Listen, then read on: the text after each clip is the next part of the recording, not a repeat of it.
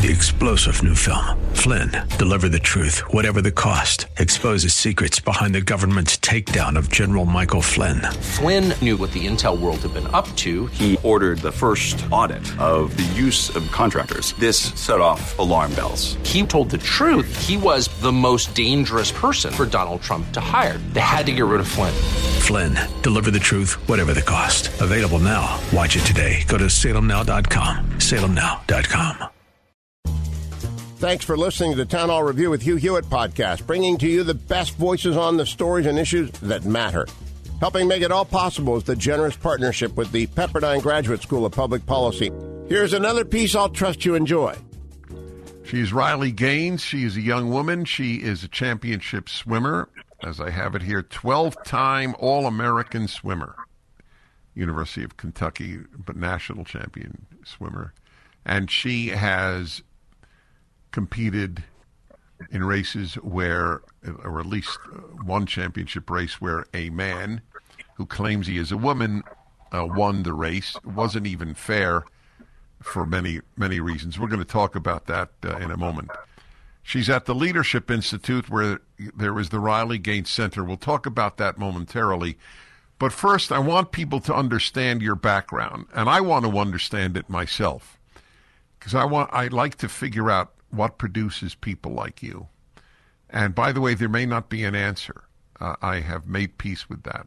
N- not everybody who fights and is courageous knows why they are courageous. They they just can't not be. So uh, we'll find out. But first, give us a little background. When did the issue of men saying they're women and competing against women come into your life? I really, of course, I had heard about it. I'd heard about, you know, a, a trans identified individual. Um, the first time I ever saw this, actually, especially in sports, it was happening the other way around. Um, there was a swimmer from Harvard who, uh, named Schuyler, who competed with the women, um, of course, was a woman, and decided they wanted to identify as a man and compete with the men when I heard about this, of course, I, I knew I didn't necessarily support it, and I knew um, it was, um, in my perspective as a Christian, I know I knew it was a sin, um, but I didn't see the big deal at the time because there was no really threat. Uh, this was a woman who wanted to compete with the men. Uh, we all knew that this meant that this person would be would be going down in the rankings, um, which is exactly what happened. Um, and so I, I, didn't really put much thought to it, and I never once thought it would happen the other way around because I, I thought there would be guidelines in place that would prevent that from happening. Um, but then came Leah Thomas. Uh, I first found out about Leah Thomas about midway through my senior year at University of Kentucky. Um, I had made it my goal to win a national title, which would of course mean becoming the fastest female in the country in my respective event. Um, that that goal really came after my junior year. I ended up placing seventh in the country. Um, and so I knew I was capable of more. And I was right on pace to achieve my goal of becoming a national champion about midway through my senior year. Um, I was ranked third in the nation behind a, a girl in second who I knew very well because, like in most sports, your top tier athletes know of each other. Um, and so this girl who was in second, who I was trailing by maybe a few one hundredths or tenths of a second, I knew very well. But the person who was ranked first in the country by body lengths I'd never heard of before. And this is the first time I became aware of a swimmer named Leah Thomas. And so there was a lot of red flags, right? This was a senior. Uh... Hi, everyone. If you've been injured in an accident that was not your fault, listen up. We have legal professionals standing by to answer your questions for free. Call now and find out if you have a case and how much it's potentially worth. Call 800 702 5400. I'm here with spokesman John Wolf. So, John, tell everyone listening who should call right now. Well, Maria, first off, thank you for having me here. It's always nice to answer the listeners' questions.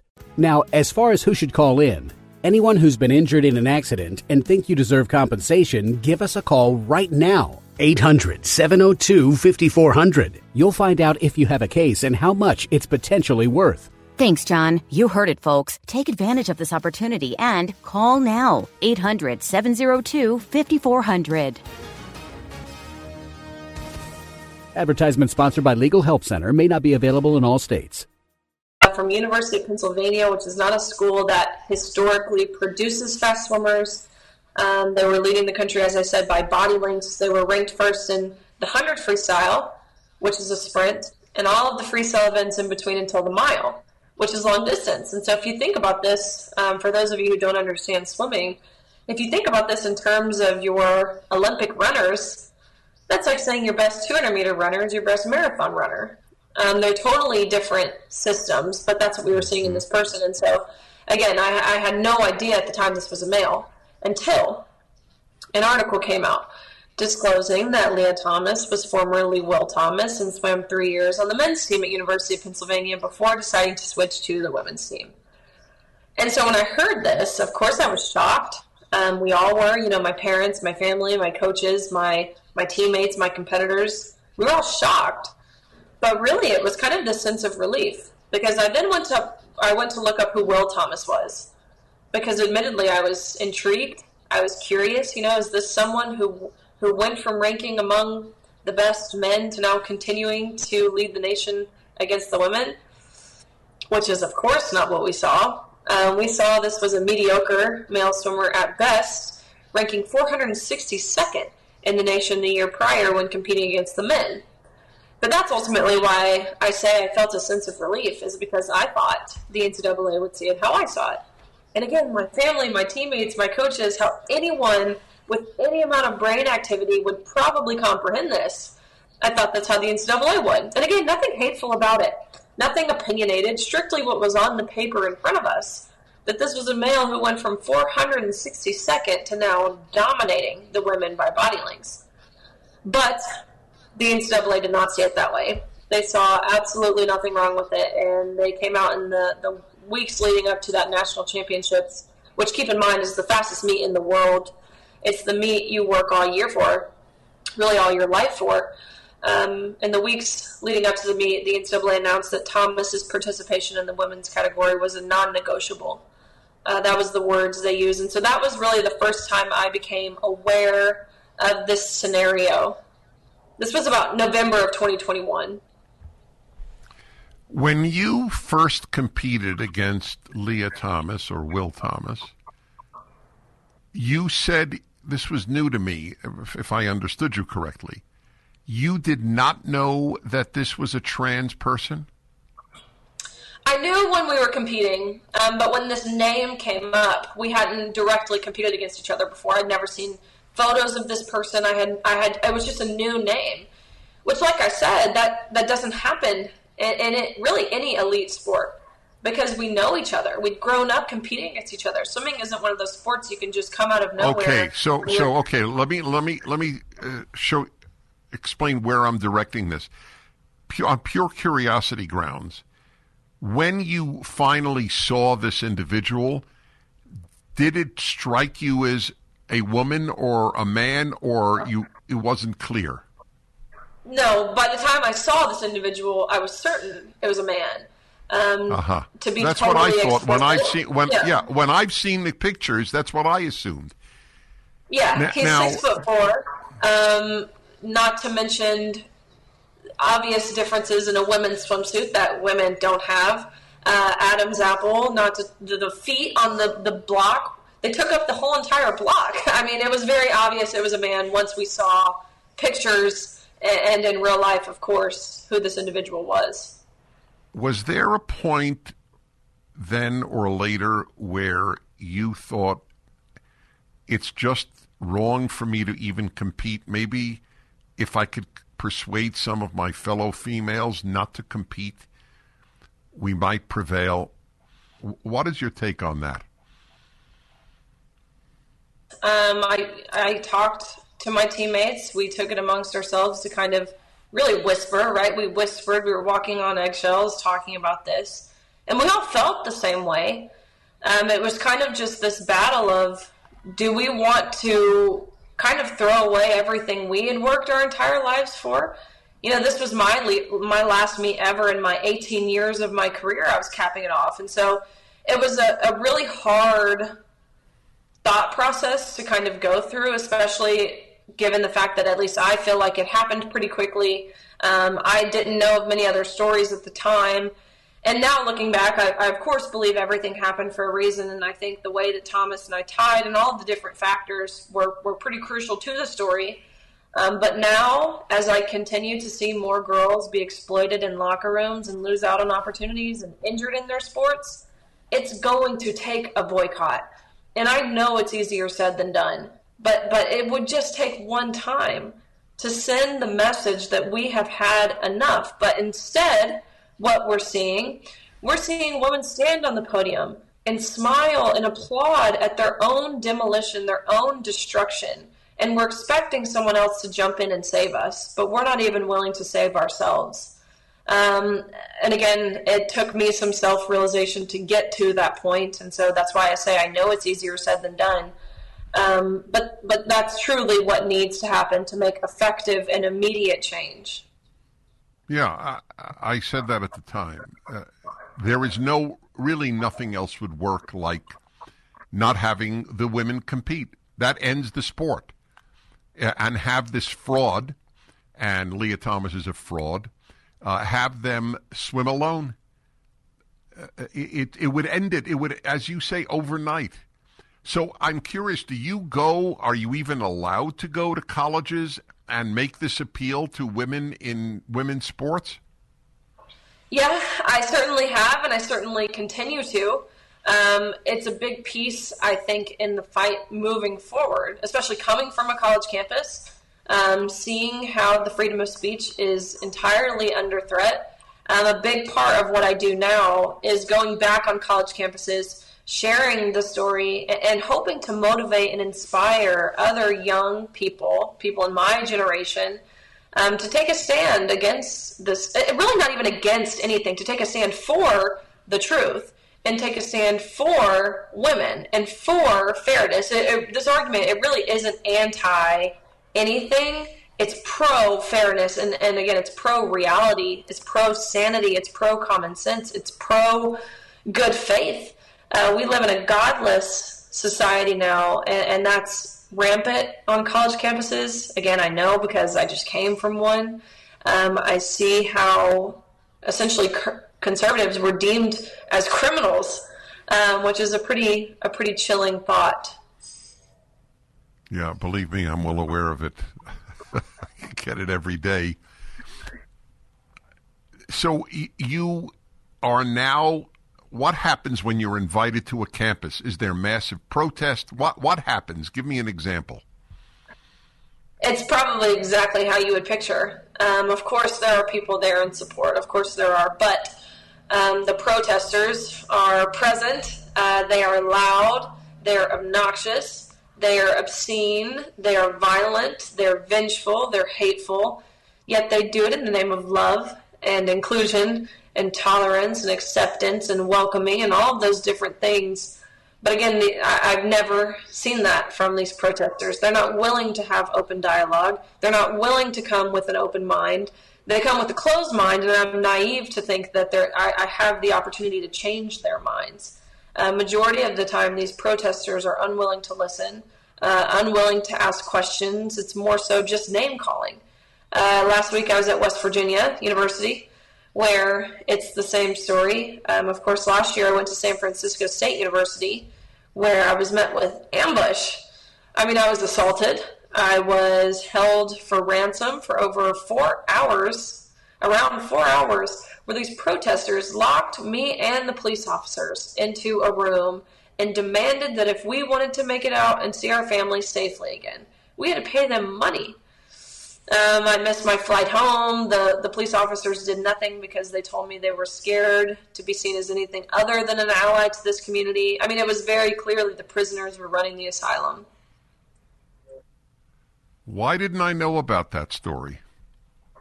it got national attention. Um, uh, and to walk you through it a little more, of course, I was there on San Francisco State University's campus to share my experience, you know, growing up an athlete, what it what it takes, the silencing, the locker room, the unfair competition, all the different pieces of it. Um, after the event had concluded, the protesters uh, rushed into the room, to which I was told by the officers that the doors would be locked. Actually, I was supposed to meet the officers an hour and a half before the event. The officers never showed up to our meeting. Um, but the protesters, they rushed into the room, they turned off the lights, and they rushed me at the front of the room, and I was punched, I was hit, um, I was assaulted. Um, that's when an officer kind of whisked me away into we couldn't make it out of the building because there were so many protesters, hundreds of them. Uh, that's when they pushed me into another classroom building along or classroom along that same hallway where that's where I that was my prison for four hours. Um, again, these protesters were yelling the most awful things you could imagine. All the while, the police did nothing. Um, the university the next day they sent an email out to their student body. And in this email, sent out by Vice President of Student Affairs, Dr. Jamillah Moore, she said, I'm so proud of our brave students. I applaud them for handling Riley Gaines, someone so personally adherent as Riley Gaines, in the manner that they did. We know how deeply traumatic someone who spreads so much violence like herself can be on campus. And so here are some resources. You know, just know we see you, we hear you, we love you. Um, they applauded the students for kidnapping me, um, for punching me. Um, and there has what been is, no What is the name of this dean? Uh, Dr. What- Jamillah Moore. And what is her title? Vice President of Student Affairs. I asked you, how was it I didn't know that story, which was a silly question to ask you. That's my fault. But I thought you might say, in, in vindication of my question, I thought you might say it was not widely covered. But you said it was, so uh, and I'm glad that it was. It was just I, I missed it for whatever reason. I'd like to analyze a part though that's very disturbing and that is uh, were these the, was the were these members of the San Francisco Police Department who who did so little to help you? It was the campus police initially, but then the city of San Francisco, city of San Francisco Police Department got involved. Um, to which, of course, I respect all law, all law enforcement, um, but I was utterly unimpressed with how they handled the situation. And, and can you offer an explanation as to why they didn't protect the victim from the victimizers? I mean, I can offer one that in San Francisco, uh, even the police have been compromised by wokeism. Certainly, certainly. And it didn't make sense to me because in the hours that I was locked in this room, um, the protesters on the outside were screaming to both myself and the officers. They were calling the officers racist pigs. Um, they were saying to the officers, you know, you're only protecting that girl because she's white. Um, if, if she were one of us, you wouldn't be protecting her, blah, blah, blah. And these officers, they were terrified of being seen as oppressors. They were terrified of that label and what that could possibly mean for them in their career to protect a white girl. Oh my goodness, that that, that notion scared them to death. To which Yeah, but let me un- wait. Yeah, forgive me. I just want to understand something, though. Were were most of the protesters uh, and kidnappers black? No, I mean there, there was hundreds of them. To be honest, I didn't get to to look them uh, directly in the eye for a large amount of time. Plus, with how they entered into the room and they turned the lights off and flickered the lights, it was pretty disorienting. Um, I can tell you that the ones I saw, it was utterly confusing because you had men dressed as women and women dressed as men and everything in between. Uh, so it was a pretty disorienting is really the best word scenario i was i was just confused it all happened um, very quickly uh, there were of course some african americans who were there even the white people were calling the officers Because. I, I don't. The reason I asked, I don't know this as a as a black issue, the issue of having men uh, compete against women in women's sports. So uh, it, it it was somewhat surprising to me to hear that they focused on your being white. Uh, I it is inconceivable to me that the average black female athlete is any happier about competing against men than you are. Exactly. Um, but I get called it all the time. I get called, of course, transphobic, homophobic, racist, white supremacist, all for saying that men deserve, or sorry, that women deserve privacy that we deserve equal opportunity. They equate that to a white supremacist, which honestly you can't do anything but laugh, and it, it totally undermines someone who that that verbiage of white supremacist, what that really is. If you're going to call me a white supremacist for advocating for what I'm advocating for, then that that word has kind of lost its meaning. Were you in a locker room with Leah Thomas? Yes. Um, we were not forewarned we would be sharing a locker room. The only time we became aware that we would be undressing next to a six foot four, 22 year old man who was fully intact with an exposing male genitalia was when we were inches away from a six foot four undressed man mm-hmm. um, who was naked and exposing male genitalia, where we were simultaneously undressing. Well, as I've said so often, if a man exposes himself to women, he's arrested. But if a man who says he's a woman exposes himself to women and they object, they're arrested.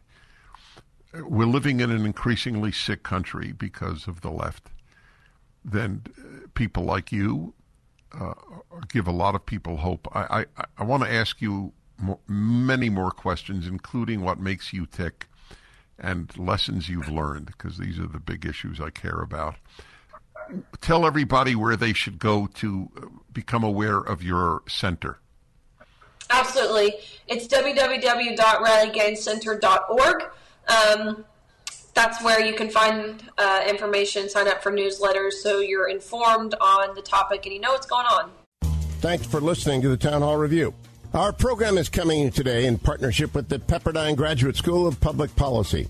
It's America's most unique graduate leadership programs offered on Pepperdine's breathtaking campus in Malibu, California. Learn more at publicpolicy.pepperdine.edu. If you're enjoying the podcast, please tell a friend to go to Town Hall Review and sign up as well today.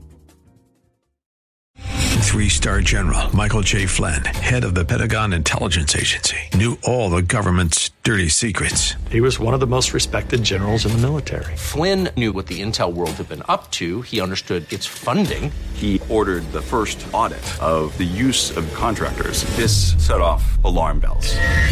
The explosive new documentary, Flynn, Deliver the Truth, Whatever the Cost, uncovers the facts behind this scandal. Flynn told the truth. He was the most dangerous person for Donald Trump to hire. I find out the worst enemy that I'm going to face in my life is right here in America. They took my assessment and they wanted me to change it. And I was like, I'm not changing it. They had to get rid of Flynn with in depth interviews, archival footage, and never before seen personal records of the man behind the headlines. I just felt like I was drowning. Flynn, deliver the truth, whatever the cost. Available now. Watch it today. Go to salemnow.com. Salemnow.com.